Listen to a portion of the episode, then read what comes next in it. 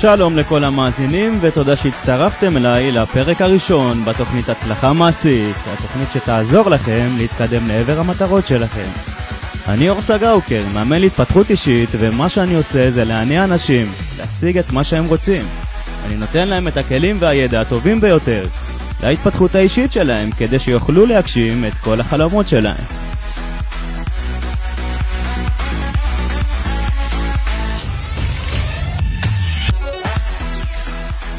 מדי יום ראשון בשעה 11 אני אהיה כאן כדי לעזור לכם לקחת את חייכם צעד נוסף קדימה. ניתן להאזין לנו באינטרנט, באתר של רדיו סול, או בדף הפייסבוק שלנו. ואתם מוזמנים להתקשר לטלפון שמספרו 03-677-3636 ולעלות לשידור, או לשלוח הודעה בוואטסאפ שמספרו 053-807-1213. ובתוכנית של היום מתארח אצלי עמרי כהן, שהוא חבר מאוד קרוב שלי וגם המנטור שלי. בחלק הראשון של התוכנית נבין בכלל מה זה התפתחות אישית, למה אנחנו צריכים את זה, ומה הדרך הנכונה ביותר להתפתח. בחלקו השני של התוכנית נבין בכלל מה זה להיות בן אדם ששואף לשלמות, ומה זה בן אדם ששואף למצוינות. מה טוב ומה רע בכל אחד משני הדברים האלה.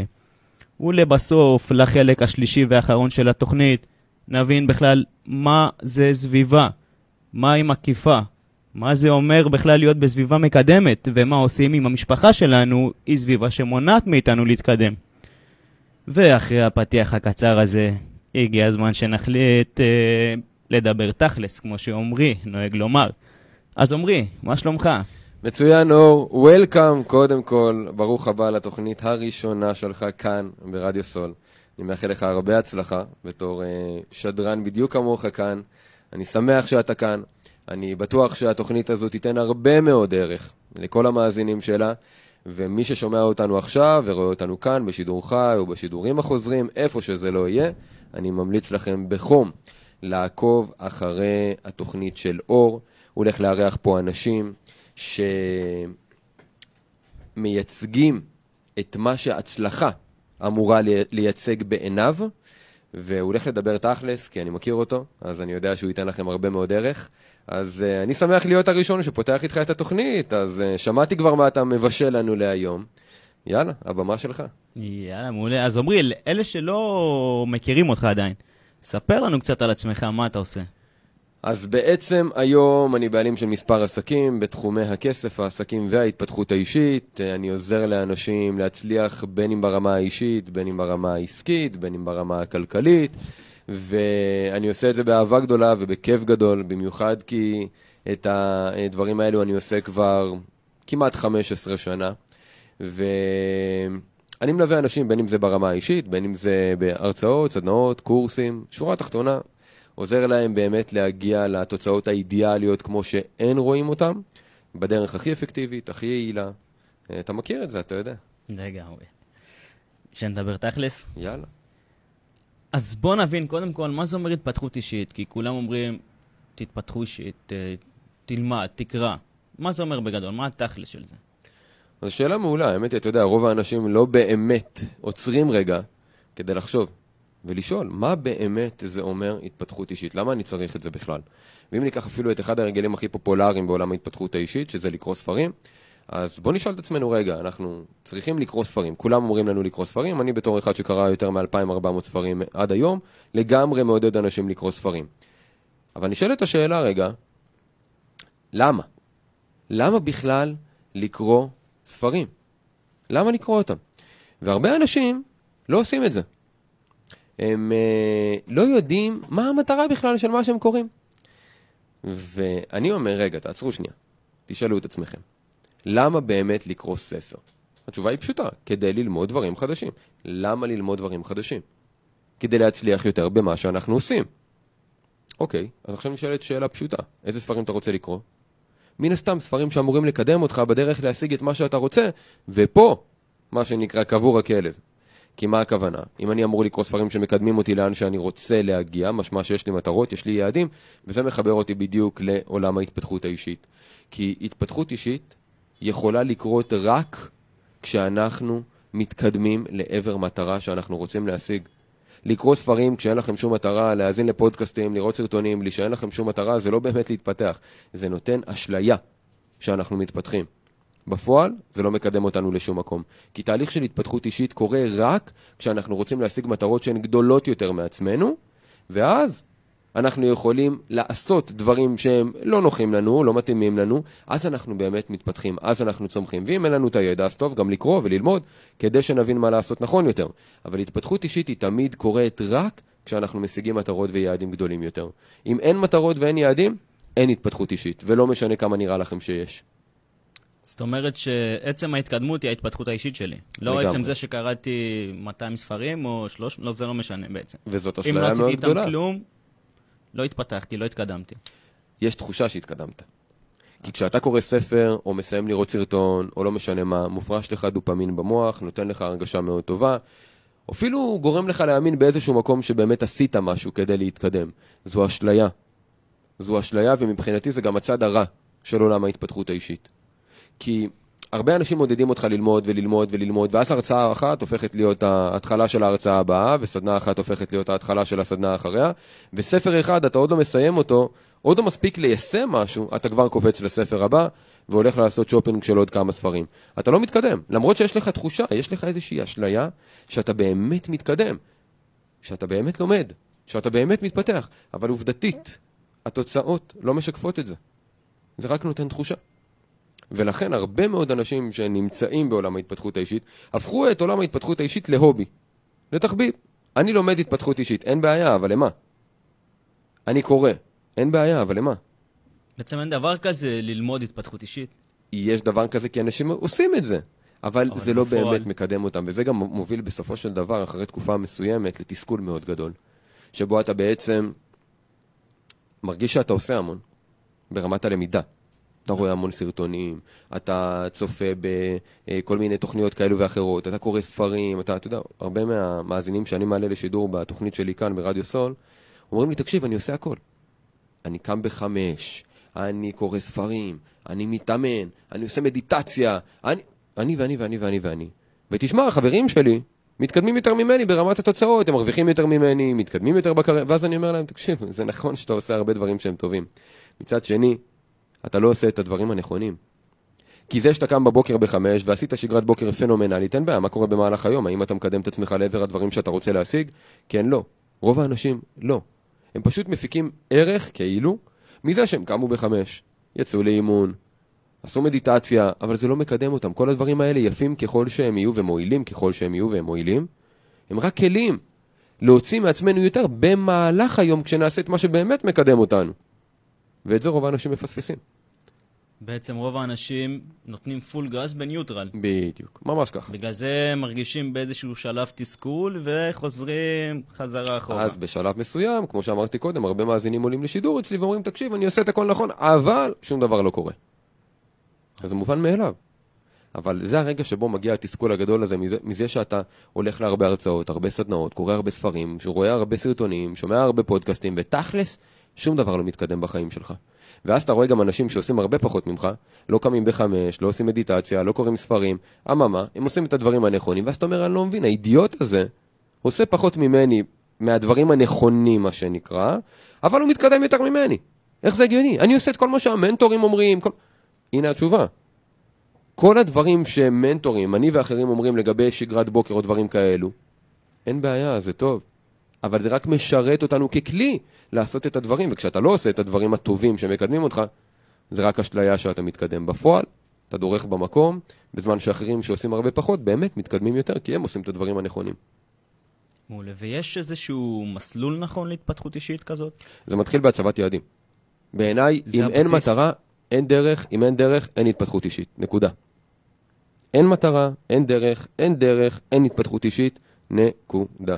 נכון, כי אם אתה לא יודע לאן ללכת, איך תדע בכלל מה ללמוד? איך תדע לאן בדיוק, להתפתח? בדיוק. מאיפה ההתפתחות האישית נובעת? מזה שאתה צריך לעשות דברים שלא נוחים לך.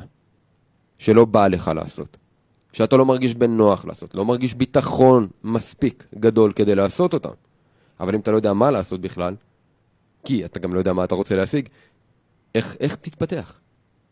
זה פשוט לא יקרה. ולכן כל מי שחי באיזשהו סרט, שהוא לומד התפתחות אישית, גם אם הוא עושה את כל הדברים שאמרתי קודם, אבל אין לו יעדים מוגדרים, ומדי יום הוא לא פועל בתוכנית מובנית ומסודרת להשגת היעדים האלו, הוא חי בסרט שהוא לומד, so called, התפתחות אישית. הוא סתם מתסכל את עצמו יותר, עדיף לו ללמוד פחות התפתחות אישית, כאילו שהוא לומד באמת, ולעשות יותר. זה יקדם אותו באמת. אני רוצה שנייה שניכנס לראש של אדם כזה שהוא באמת מפותח.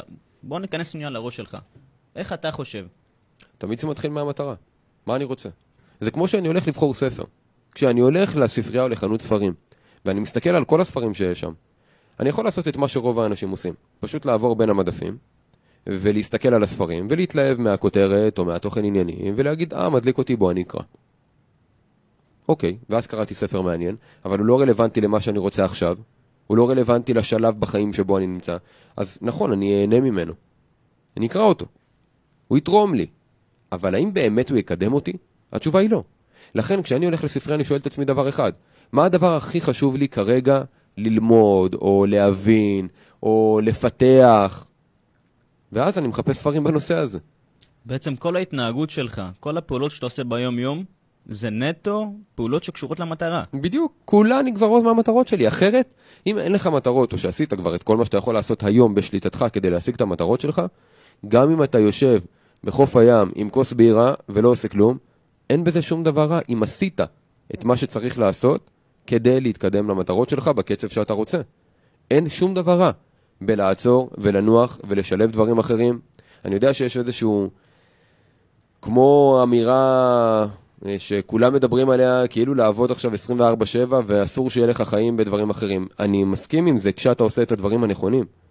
אבל אם אתה עושה את כל הדברים האלה ועושה את כל הוויתורים הנדרשים רק כדי להמשיך לא לעשות כלום ושום דבר בזמן האפקטיבי הזה שיש לך, אז כבר עדיף שתהיה עם חברים שלך, עדיף שיהיה, שיהיה לך בן בת זוג, עדיף שכבר אה, ת, תפנק את עצמך בללכת לראות סרטים או מסעדות או וואטאבר, ואפילו תשב על חוף הים ולא תעשה כלום.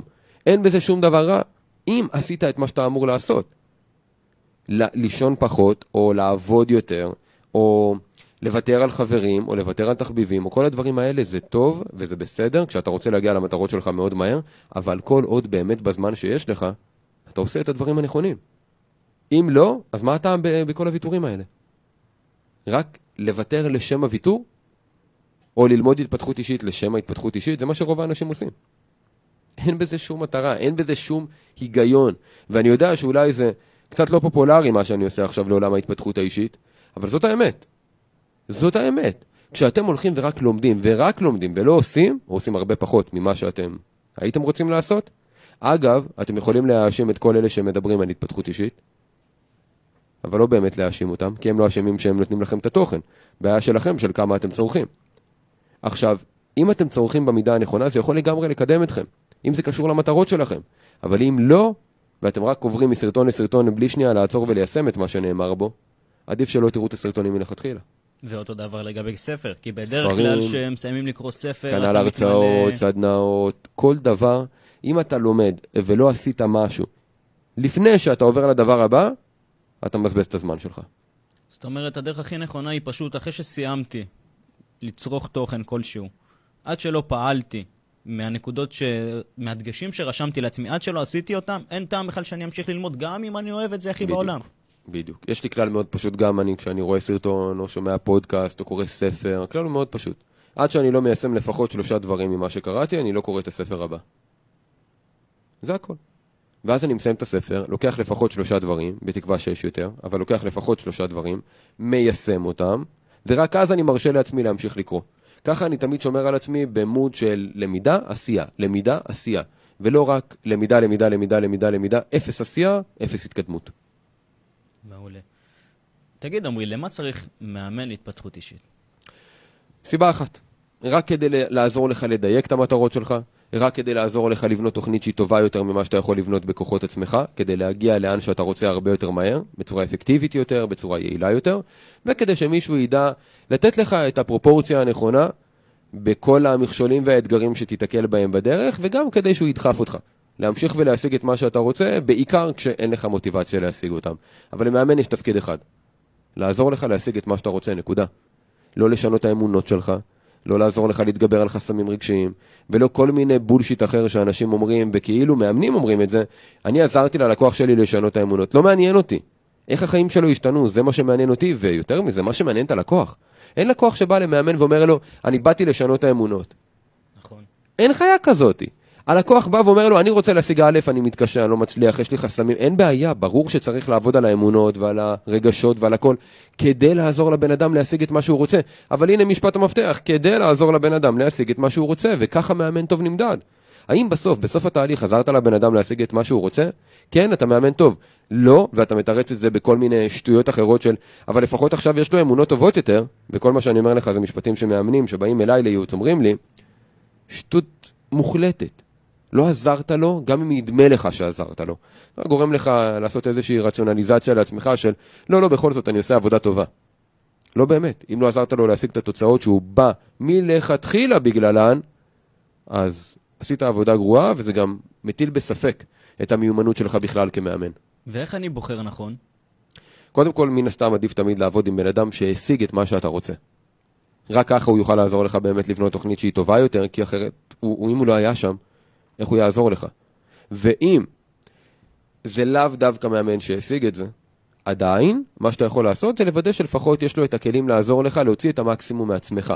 גם זה יכול להועיל. אבל אם אני הייתי צריך לבחור בין מישהו שכבר השיג את מה שאני רוצה להשיג, לבין מאמן שיש לו את הכלים הכי טובים בעולם, אבל הוא לא השיג את זה, קל אני בוחר במאמן שהשיג את זה. בלי לחשוב פעמיים בכלל, כי מבחינתי רק מי שהשיג משהו, יש לו את הזכות ללמד אנשים אחרים איך להשיג את זה. אם הוא לא השיג, מבחינתי אין לו את הזכות, למרות שאם תחשוב על 90% מבעלי המקצוע, בטח ובטח בעולמות הייעוץ, האימון והטיפול, לרוב האנשים הם נופלים לקטגוריה של לא השגתי את זה, אבל אני יכול לעזור לך להשיג את זה. זאת אומרת שהחיפוש שלי הוא די פשוט. ברור. טלפון, השגת, לא השגת, כן השגת, איתך, לא השגת. ואחרי זה לא. חיבור אישי, והכימיה ביניכם, והמקצועיות לא שלו, אין בעיה. אבל בעדיפות שנייה ושלישית כן. ורביעית וחמישית. קריטר... קריטריון אחד שמסנן בין כולם, השגת את מה שאני רוצה? כן, לא. כן, מתקדמים? לא, תעבור למאמן הבא.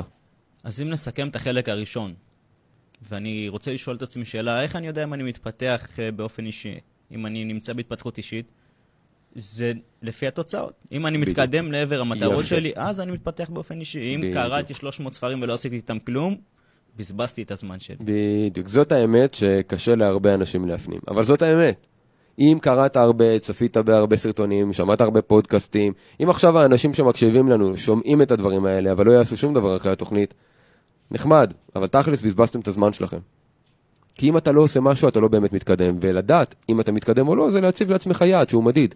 משהו שאתה יכול להסתכל עליו ולמדוד כל פעם, ולהגיד, וואלה, התקדמתי, לא התקדמתי, שחור לבן, אין אפור. כן, כן, לא, לא. זו הסיבה שגם מטרות אמורות להיות מפורקות ליעדים שהם מדידים, כי אז אתה יכול באמת לשאול את עצמך ולדעת בוודאות האם התקדמת או לא, לא רק בתחושה שלך, אלא עובדתית, במספרים. מספרים לא משקרים. ככה אני בוחן את זה בעצם. בדיוק. לפני שנעבור לחלק השני, בואו נעשה הפסקה קצרה ונשמע את אברהם טל בשיר שבוע טוב. יאללה. חזרנו לחלק השני בתוכנית הצלחה מעשית, התוכנית שתעזור לכם להתקדם לעבר המטרות שלכם. ובחלק הזה, אני רוצה שניכנס יותר לעומק עומרי ונבין באמת מה זה אדם ששואף לשלמות ומה זה אדם ששואף למצוינות. אז עומרי, מה זה באמת להיות פרפקציוניסט ומה זה להיות אדם שהוא מצוין? אז קודם כל בוא נעשה הבחנה פשוטה, כי אמרת שלמות, אבל נשמע שאתה מתכוון למושלמות, נכון? כן, בדיוק. אז ככה, כי שלמות דווקא זו מילה מאוד חשובה. שלמות זה בעצם להיות בן אדם עם אינטגריטי, מה שנקרא יושרה. זה בן אדם שהוא אומר, הוא מתכוון, הוא עושה, וזה בן אדם שהוא שלם עם עצמו כי הוא הולך בדרך שלו. בן אדם מאוד אותנטי. אבל לא רק שהוא אותנטי, אלא גם שהוא אותנטי במילים כמו שהוא אותנטי במעשים. זאת אומרת, הוא אומר, הוא מתכוון, הוא עושה בדרך שלו, לא אכפת לו מה חושבים עליו, וזה בן אדם שהוא שלם בעיניי. זה אולי לשאלות אחרות, אבל בוא רגע נתמקד עכשיו במה ששאלת. מושלמות להבדיל, או פרפקציוניזם, זה אומר לעשות את זה בדרך המושלמת, בעיניי. זה מילת המפתח, בעיניי, כי אין דרך מושלמת אחת. יש הרי דרך מושלמת לכל אחד מאיתנו, כל אחד איך שהוא רואה את המושלמות בעיניו, ולהבדיל יש להיות בן אדם שהוא מצוין, שדוגל במצוינות. שזה אומר בן אדם שפשוט חותר לשיפור מתמיד, לא משנה מה התוצאה שלו כרגע, הוא רוצה תוצאה טובה יותר. זה בן אדם שדוגל במצוינות. עכשיו, מה הבעיה עם רוב האנשים? רוב האנשים דוגלים במושלמות יותר מאשר מצוינות. אבל לא כי הם לא מבינים את זה שחשוב להתקדם. לא כי הם לא מבינים את העובדה שלא משנה מה הם משיגים, תמיד אפשר לעשות את זה טוב יותר. הם יודעים את זה. פה אנחנו לא מחדשים לאף אחד. אבל איפה העניין? העניין הוא למה אנשים דוגלים במושלמות ולא במצוינות. ואם נלך אחורה, ללמה, באמת, הם מחפשים את הדרך המושלמת לפני שהם נוקטים בצעד הראשון. כך כדוגמה, מאמן שרוצה ללמוד, ללמוד, ללמוד, ללמוד, ללמוד, כדי לבנות את שיטת האימון הטובה ביותר, ולצורך כך הוא הולך לקורס ועוד קורס ועוד קורס ועוד קורס, כבר שנים, אבל עדיין הוא לא אימן בן אדם אחד. קח בן אדם אחר שרוצה להיות אה, יועץ מצוין ללא משנה מה. הוא לומד ולומד ולומד ולומד ולומד, ועובר מקורס לקורס, מרגיש שחסר לו מידע, עובר עוד ועוד ועוד ועוד, אבל בתכלס לא יעץ אפילו ללקוח אחד. זה בן אדם שמחפש את התצורה המושלמת לעשות דברים. מאמינים גם שיש שיטה כזו. אין באמת. אבל למה הם עושים את זה? כי הם פשוט פוחדים פחד מוות מכישלון. ולמה? אם אתה מחפש את הדרך המושלמת, מה אתה לא עושה? פעולות? אתה לא נוקט פעולות. ואם אתה לא נוקט פעולות, מה הסיכוי שלך להיכשל? להיכשל גבוה מאוד. אם אתה... אה, אם אתה לא עושה בהגדרה פעולות. שלנו, אתה צודק, אתה- אתה כישלון לגמרי. נשאר במקום ללא ספק. אבל אם אתה, בדיוק, אבל ברמת הפעולות, אם אתה לא עושה, אתה לא נכשל, אתה ואם לא אתה. לא נכשל מבחינתך, הכל טוב. יפה. זה בדיוק הנקודה. וכל מי שמקשיב לנו עכשיו, או רואה אותנו עכשיו, והוא מסוג האנשים האלה שרודפים אחרי מושלמות יותר מאשר מצוינות, אז לפחות תבינו איפה הבעיה שלכם. ויש לכם בעיה. גם אני סבלתי ממנה. הבעיה היא שאתם פוחדים להיכשל. אז הדרך שלכם להתחמק מלהיכשל, היא פשוט לא לעשות. אבל אתם צריכים להרגיש שאתם מתקדמים, נכון? והנה זה מחזיר אותנו לחלק הראשון. אז אתם לומדים. כי הלמידה נותנת תחושת התקדמות. אבל שוב, זה אשליה. אבל אתה ממשיך ללמוד וללמוד וללמוד וללמוד וללמוד בלי לעשות שום פעולה. לא נכשלת, אתה מרגיש טוב עם עצמך, אתה גם לומד, אתה מרגיש שאתה מתקדם. והנה מעגל קסמים שיש לו באמצע באותיות קידוש לבנה ובכזה גודל שכתוב כישלון. כי זאת, זה המקום היחיד שזה יכול להוביל אותך. בעצם זה גורם לי לעשות את הדברים האלה כדי להימנע מכישלון. זה נכון. בעצם התירוץ נכון. שאני... מביקורת, קודם כל, והביקורת הזו אמורה להוביל לכישלון. אז אתה פשוט רוצה להימנע מביקורת, אז מה הדרך הכי טובה לא לטעות? לא לעשות. יש פתגם, קלישאתי, אבל נכון במאת האחוזים, שאומר, מי שלא עושה לא טועה. אז בוודאי, אם אתה לא רוצה לטעות, אם אתה פוחד פחד מוות מביקורת, אתה פוחד להיכשל, פוחד שיחשבו עליך שנכשלת, הנה הפתרון, אל תעשה. ולצערנו הרב, רוב האנשים גם לוקחים את הפתרון הזה בשתי ידיים. ואיך פועל אדם ששואף למצוינות? פשוט עושה, קודם כל. יודע שהוא ייכשל. הוא יודע שהוא ייכשל. העניין הוא שזה לא מטריד אותו, כי הוא מגדיר כישלון אחרת. בעיניי, אם אני לא השגתי את התוצאות שאני רוצה, לא נכשלתי. פשוט לא השגתי אותן הפעם. אבל בעיני בן אדם אחר שעשה משהו, ציפה להשיג את זה בפעם הראשונה, ולא השיג את זה, הוא נכשל. עכשיו, כשאתה חושב על עצמך שנכשלת, אה, איזה רגשות מתעוררים בך? חיוביים שיקדמו אותך להמשיך ולעשות, או שליליים שיגרמו לך פשוט להישאר במיטה ולכסות את הראש עם השמיכה? מן הסתם כאלה שלא גורמים לך באמת להתקדם. ולכן, אתה רוצה פשוט לעשות, לקבל משוב, לתקן ולעשות עוד הפעם.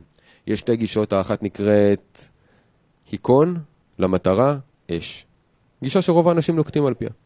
בוא נחשוב, בוא נתכנן לאן, בוא נציב מטרה, ואז בוא. נעשה, נכון? זה, אתה יודע, צה"ל לצורך העניין, אתה קודם מתכונן, נכון, אחרי זה אתה מכוון למטרה, ואז אתה יורה, נכון? נכון. אממה, בעולם האמיתי היום, השיטה הזו לא עובדת. למה? היום השיטה הנכונה היא עיקון אש למטרה. משמע, תחשוב קצת, תתחיל לעשות, תתקן תוך כדי תנועה עד שתגיע למטרה. וזו גישה שהיא הרבה יותר חכמה, כי הקצב ההתקדמות שלך מטורף. והרבה אתה גם יותר מקבל- מפחידה. בדיוק, אבל, בדיוק, היא הרבה יותר מפחידה. בגלל זה הרבה אנשים... בגלל זה יש מנטרה, אגב, שאומרת, להיכשל הרבה ומהר זה סוד ההצלחה. נכון. עכשיו לך תגיד לאנשים לקיים את המנטרה הזו, כשהם מבינים רציונלית, שזה בדיוק מה שהם היו רוצים לעשות. אבל מה לעשות שאנחנו לא רק רציונליים? רגשית, זה אומר שאתה חייב לא רק להשלים, אלא להיות חבר מאוד מאוד טוב של כישלון. וזה קשה. נכון. אז בגלל שזה קשה לרוב האנשים, הם מעדיפים את עיקרון למטרה, למטרה, למטרה, למטרה, למטרה, למטרה, למטרה, ואף פעם לא יש. זה, זאת, זאת המציאות של רוב האנשים, ואני יודע שיש הרבה אנשים שמקשיבים לנו עכשיו, והם אומרים, תהיו שנייה רגע מה שנקרא עם יד על הלב. יכול להיות שגם לכם זה קורה, אולי לא בכל הזמן, אבל בחלק מהזמן בטוח. לכולם זה קורה. גם אני לפעמים תופס את עצמי שאני מתכנן יותר מדי, ואז אני אומר, לא, חלאס, אני מתכנן יותר מדי, עכשיו אני צריך לעשות, לא אכפת לי אם זה לא מושלם. אז עצם העובדה שאני מתכנן יותר מדי נובע מפחד. נכון, ואיך אני פותר את זה בפעולה? רק לעשות. אבל בתכלס, קל להגיד, תעשה, נכון, נכון. בגלל זה צריך את לעשות. הדחיפות מסביב. לפעמים אתה צריך מישהו שידחף אותך, כאן נכנס מנטור. לפעמים אתה צריך פשוט סביבה של אנשים, שתהיה במסגרתה ותעזור לך לדחוף את עצמך. לפעמים אתה צריך סיבה מספיק חזקה, וגם זה יכול להספיק. אבל אתה חייב או גורמים פנימיים או חיצוניים שפשוט יגרמו לך להתעלות על עצמך, מעבר לפחד מלהיכשל, ופשוט לעשות את זה. נייק אמרו את זה כל כך יפה בסיסמה שלהם, שמבחינתי יש מאחורי הפילוסופיה כל כך עמוקה, just do it. פשוט תעשה את זה, זהו, זה פשוט מסתכם בזה. ונכון שזה מפחיד, אבל זה מה יש. מי שמצליח, פשוט עושה את זה. אז אם אני מסכם את זה, את החלק השני בשידור שלנו, כדי להפוך מפרפקציוניסט לשואף למצוינות, זה הפעולה. זה לחשוב פחות, לעשות יותר, ולהתמודד בדרך עם הפחד מכישלון. שזה בעצם הדרך הכי קלה ופשוטה בשבילי להפוך ל- למצוין בכל מה שאני עושה. כמו כל דבר. אתה יודע, בוא נדבר רגע עליך. אתה התחלת עם תוכנית ראשונה. נכון, מפחיד, לא? לגמרי. כמה מחשבות היו לך? כמה פעמים אתה רצית לשקול אם לעשות את זה עכשיו או אולי בזמן אחר, או עוד כל חצי הדברים האלה? שנה, עוד ארבעה חודשים, כן. לא כי אתה לא רצית, לא כי אתה לא מבין מה התועלת של תוכנית כזו, לא כי... אתה, בסופו של דבר, כולנו בני אדם, כולנו מפחדים. אז בוא, יודע, בוא, בוא תספר רגע אתה. מה גרם לך בסופו של דבר לעשות את, ה, את הסוויץ' הזה ולהגיד, יאללה, עושים את זה. כמו שאמרת, פשוט פעלתי, אבל פעלתי בהדרגה. נחשפתי לרדיו, דרכך, בשידורים שלך. ואז הגעתי והייתי עם שוקי, ושוקי הראה לי איך זה עובד, וראיתי שזה לא כזה בשמיים. ואז שוב פעם הגעתי, והגעתי לעוד תוכניות איתך, וישבנו, עשיתי את הכל, ב... פעלתי בהדרגה, התקדמתי, התקדמתי, בניתי לעצמי קונספט לתוכנית, ואז ראיתי שזה לא כזה מפחיד כמו שחשבתי בהתחלה, והגעתי לפה היום. בדיוק. ובתור אחד שמכיר את כל הסיפור הזה מקרוב, אני יכול להגיד לך שהטכניקה שאני השתמשתי בה, כדי לעזור לך לעשות את זה, נקראת חשיפה לפחד. היא מאוד פשוטה, מגיעה מעולם ה-CBT. הרעיון הוא פשוט, לחשוף אותך בהדרגה לפחד הגדול שלך. אם הפחד היה עכשיו לבוא ולהגיד, וואו, אני משדר תוכנית לבד, מחזיק תוכנית לבד, ואין בעיה. קודם כל, בוא תהיה רק אורח. בוא תראה איך עושים את זה. בוא תהיה זה שרק שואל שאלות. בוא תהיה זה שאני שואל אותו בקטנה, בוא תראה את העניינים הטכניים, בוא תראה, בוא תראה, בוא תראה, בוא תראה, לאט לאט אתה מפרק את כל הפחדים הקטנים האלו, ואז זה מביא אותך לשלב שבו שאתה אומר, בואנה, הפיל לא כזה גדול, זאת אומרת, השד לא כזה גדול, אני באמת יכול לעשות את זה. וזה הביא אותך למצב שאתה יושב פה, אני בטוח שיש בך עכשיו כרגע הרבה יותר פרפרים או תחושת פחד קטנה כזאתי, אבל בטח הרבה פחות ממה שדמיינת, לגמרי. זה דבר ראשון, לגמרי. ובתוכנית הבאה זה יהיה עוד יותר פחות. ובתוכנית שאחרי זה יהיה עוד יותר פחות. אתה יודע, כי ב- זאת הדרך היחידה, להיחשף לפחד, והפחד נעלם. והשיטה הכי טובה להתמודד עם פחד, זה לעשות את מה שמפחיד אותך. מה שמצחיק שבשלב מסוים, הפחד עבר ל... כאילו, וואי, אני לא רוצה לעשות את זה, ל... יאללה, בוא נעשה את זה כבר. כאילו, זה השתנה מקצה לקצה. בדיוק. ומה עושה את כל ההבדל? החשיפה... ההבנה שזה לא כזה נורא. נכון. זה הכל.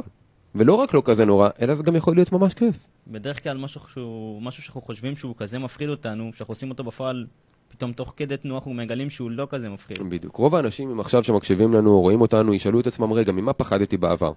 ואז כשעשיתי את זה, האם מה שדמיינתי לפני היה פחות גרוע או יותר גרוע מאיך שזה היה בפועל? אין אחד, אני חותם על כך, אין אחד שמה שקרה בפועל היה גרוע יותר ממה שהוא דמיין. הדמיון שלנו לקח את זה למקומות שבחיים לא היינו מגיעים אליהם. אגב, למה זה קורה? כי הדמיון שלנו רוצה למנוע מאיתנו לקחת סכנה מסוימת, בין אם פיזית, מנטלית, רגשית. הכלי שלו לעשות את זה זה להפחיד אותנו, כדי שלא נעשה את הדברים שמסכנים אותנו. ולכן, הוא מפחיד אותנו עד לרמה כל כך קיצונית, שמשתקת אותנו. בעצם- הפחד נועד להגן עלינו בתכלס. נכון. הוא בעצם פשוט- מפעיל מנגו- אה, מנגנון אה, הישרדותי. נכון, ופעם כשנמרים היו רודפים אחרינו, זה עבד. נכון. היום, כשהלחץ הזה בא לידי ביטוי בעבודה או בדברים קטנים, זה כבר לא רלוונטי, אבל מערכת ההפעלה שיש לנו כאן בתוך הראש היא מערכת הפעלה מלפני מאה אלף שנה. אז מה לעשות שלא עדכנו גרסה מספיק פעמים, אז למרות שהמוח התפתח, עדיין יש לנו שאריות מהעבר. והשאריות האלה היום לא משרתות אותנו בצורה טובה, ואז אנחנו צריכים להתמודד איתם ולהרצות בלי הפסקה על איך להתגבר על הפחד. מעולה, מעולה, עמרי. בוא נצא לעוד הפסקה קצרה ונשמע את בניה ברבי במקום הכי רחוק.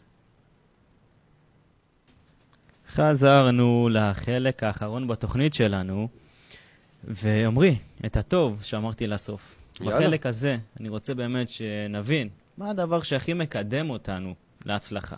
ולדעתי, זה הסביבה שלנו. אין שאלה.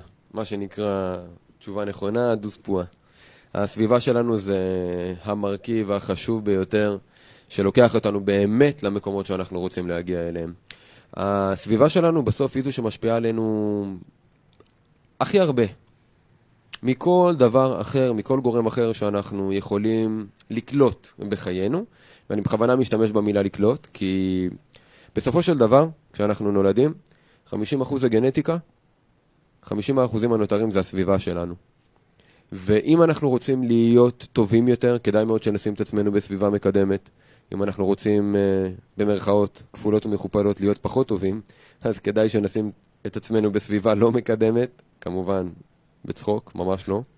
אבל אה, הייתי רוצה שהאנשים שמקשיבים לנו ורואים אותנו, ישאלו את עצמם דבר אחד.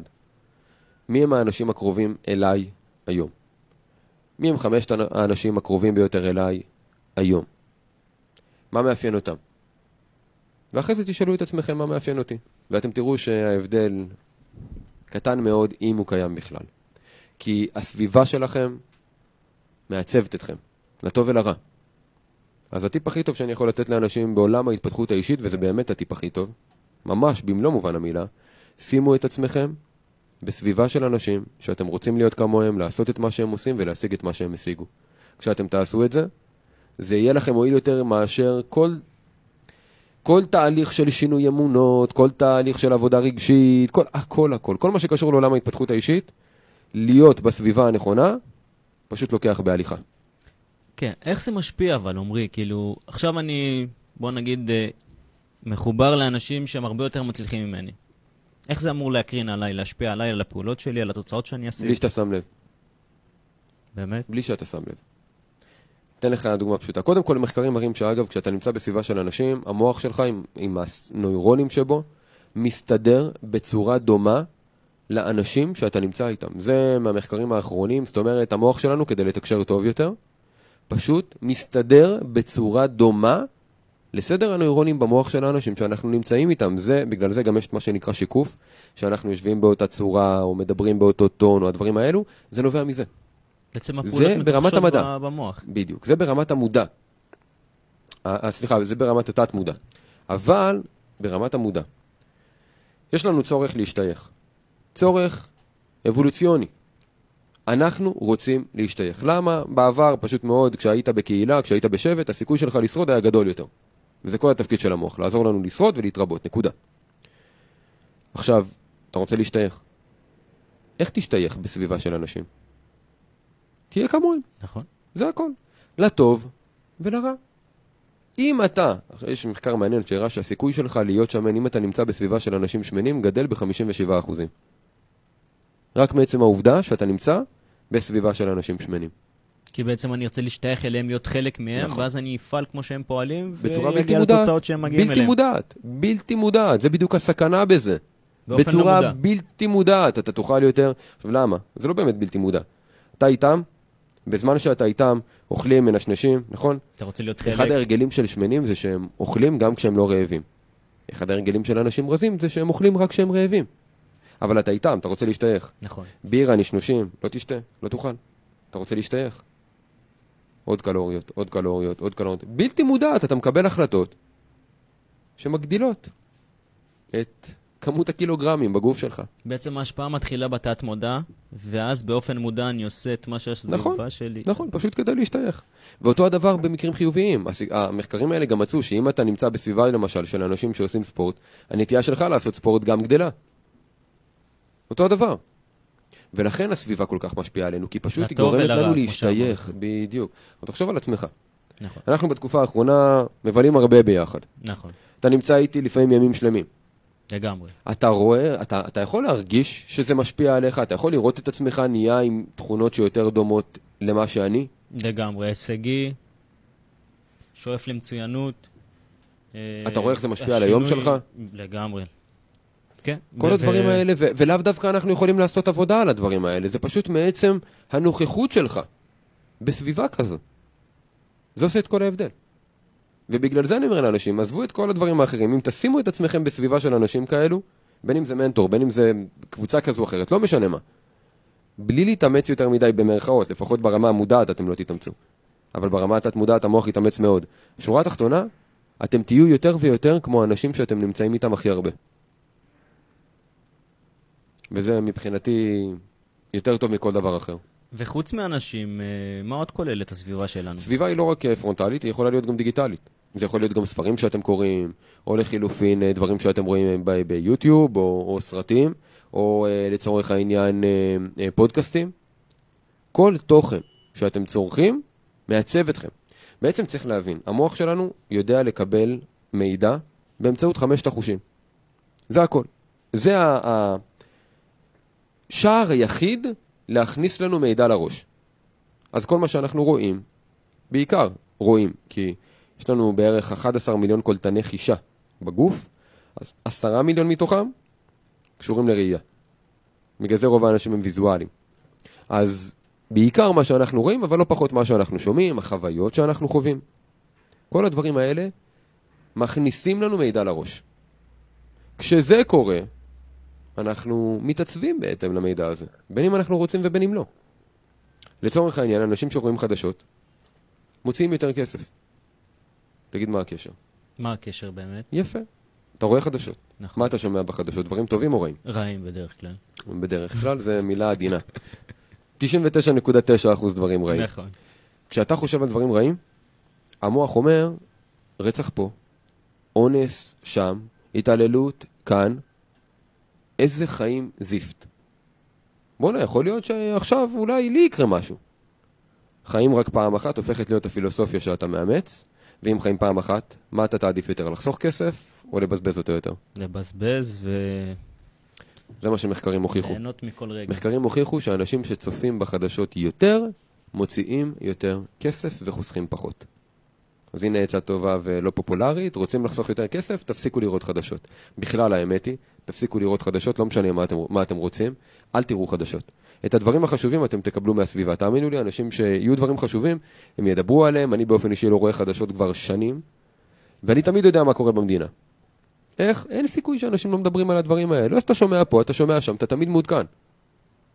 אבל אני לא מבזבז את הזמן בכל הדיבורי סרק האלו, או במיליון פרשנויות שהן פשוט דעה של מישהו, אבל תכל'ס זה לא העובדה. תחשוב על בחירות לצורך העניין, כמה פעמים מדברים על הבחירות האלה, בתכל'ס יש תוצאה, מה אכפת לי מה הפרשנות הייתה של ההוא, של הזה, את מי זה מעניין? היה בחירות, נבחר, יופי טופי, ביי. זהו. לא באמת אכפת לי, אבל אנשים רוצים לכאורה להיות מעודכנים, אבל האם באמת זה תורם להם? התשובה היא לא. אבל מה, למה כן אנשים רואים חדשות? דיברנו על צורך בשייכות? נכון. על מה רוב האנשים מדברים? מה שקורה במדינה, במיוחד בתקופות אה, פוליטיות סוערות, אז בטח ובטח פוליטיקה. אם אתה לא תהיה מעודכן, לא לא תוכל. להשתלב. לא תוכל להשתייך? אתה רוצה שינדו אותך? לא, עכשיו תראה חדשות. תבין איך הכל בסוף חוזר לאבולוציה, למוח שלנו, לאיך שהוא בנוי. אנחנו אולי מתוחכמים, אבל מערכת ההפעלה שלנו פשוטה מאוד. ואיך אני באמת מתמודד עם סביבה שהיא שלילית? תראה, אם אה, מדובר באנשים שאתה יכול להרחיק, כמו אפילו חברים, תרחיק, נקודה. גם אם זה כואב, גם אם זה לשלם את המחיר. אתה משלם מחיר אחר, מחיר של בינוניות. נכון. תבחר איזה מחיר אתה רוצה לשלם. להישאר עם החברים ולהישאר בינוני, או להחליף חברים ולקבל את הסיכוי להיות מצוין. החלטה, יש מחיר. קשה לך, תהיה איתם הרבה פחות. עכשיו, זה קשה יותר כשמדובר על משפחה. נכון. שם אתה לא יכול להחליף משפחה. מצד שני, אתה יכול לבלות פחות, או לא לדבר איתם על נושאים שאתם חלוקים בדעותיכם עליהם. להנהיג אותם אפשר? להוביל אותם, לשמש להם דוגמה? אני לא בעד. אתה חושב שזה לא יעיל? אתה יכול לחשוף אותם.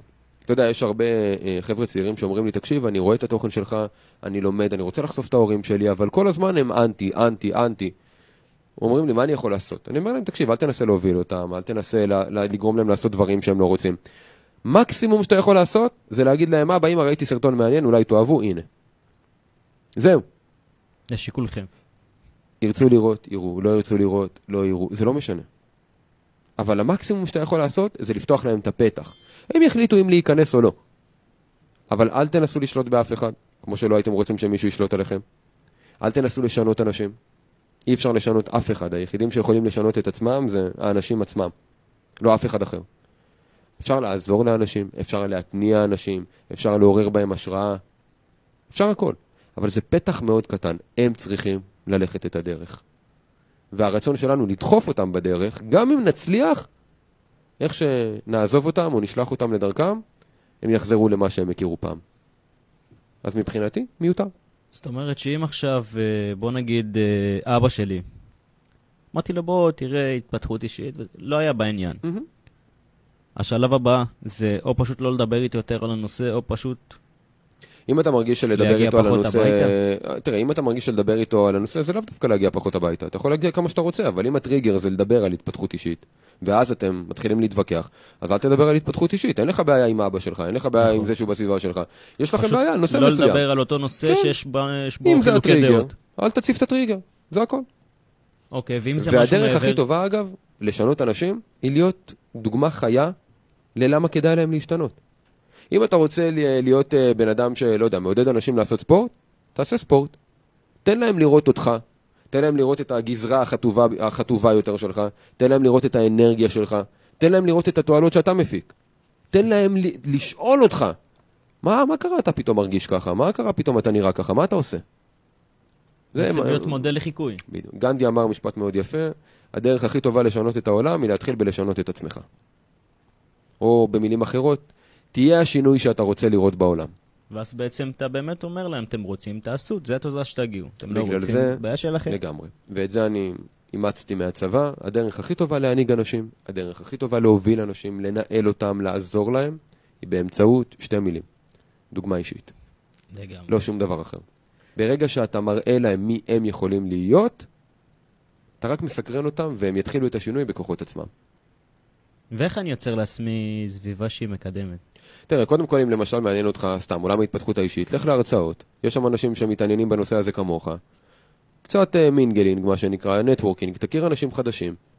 אתה תמצא אנשים כאלו בקלות. זאת אומרת, תלך למקומות שהאנשים שאתה רוצה שיהיו חברים שלך כבר נמצאים שם. בוא נדבר על networking. מה זה אומר? networking זה אומר במילים פשוטות להכיר אנשים. זהו זה הכל. אני- ואם הבן אדם ביישן, אני ביישן, איך אני מכיר אנשים? מסכים איתך, אבל כשאתה הולך לכל מיני מקומות שבהם תחומי העניין שלכם משותפים, אז קודם כל רמת הביישנות פוחתת. אוקיי, צריך למצוא נקודות משותפות. בדיוק. כדי באמת לך- ליצור את בדיוק. הקשרים האלה. בדיוק, מכנים משותפים. הרבה יותר קל לדבר, אתה יודע, אפרופו, היינו בהרצאה ביחד ביום אה, יום שישי, הרצאה של אחד הלקוחות שלי, הם מכירים אותו רוב האנשים, אתה נסתור, הלכתי לשם כדי לפרגן, לעזור, ו- ואתה היית איתי שם.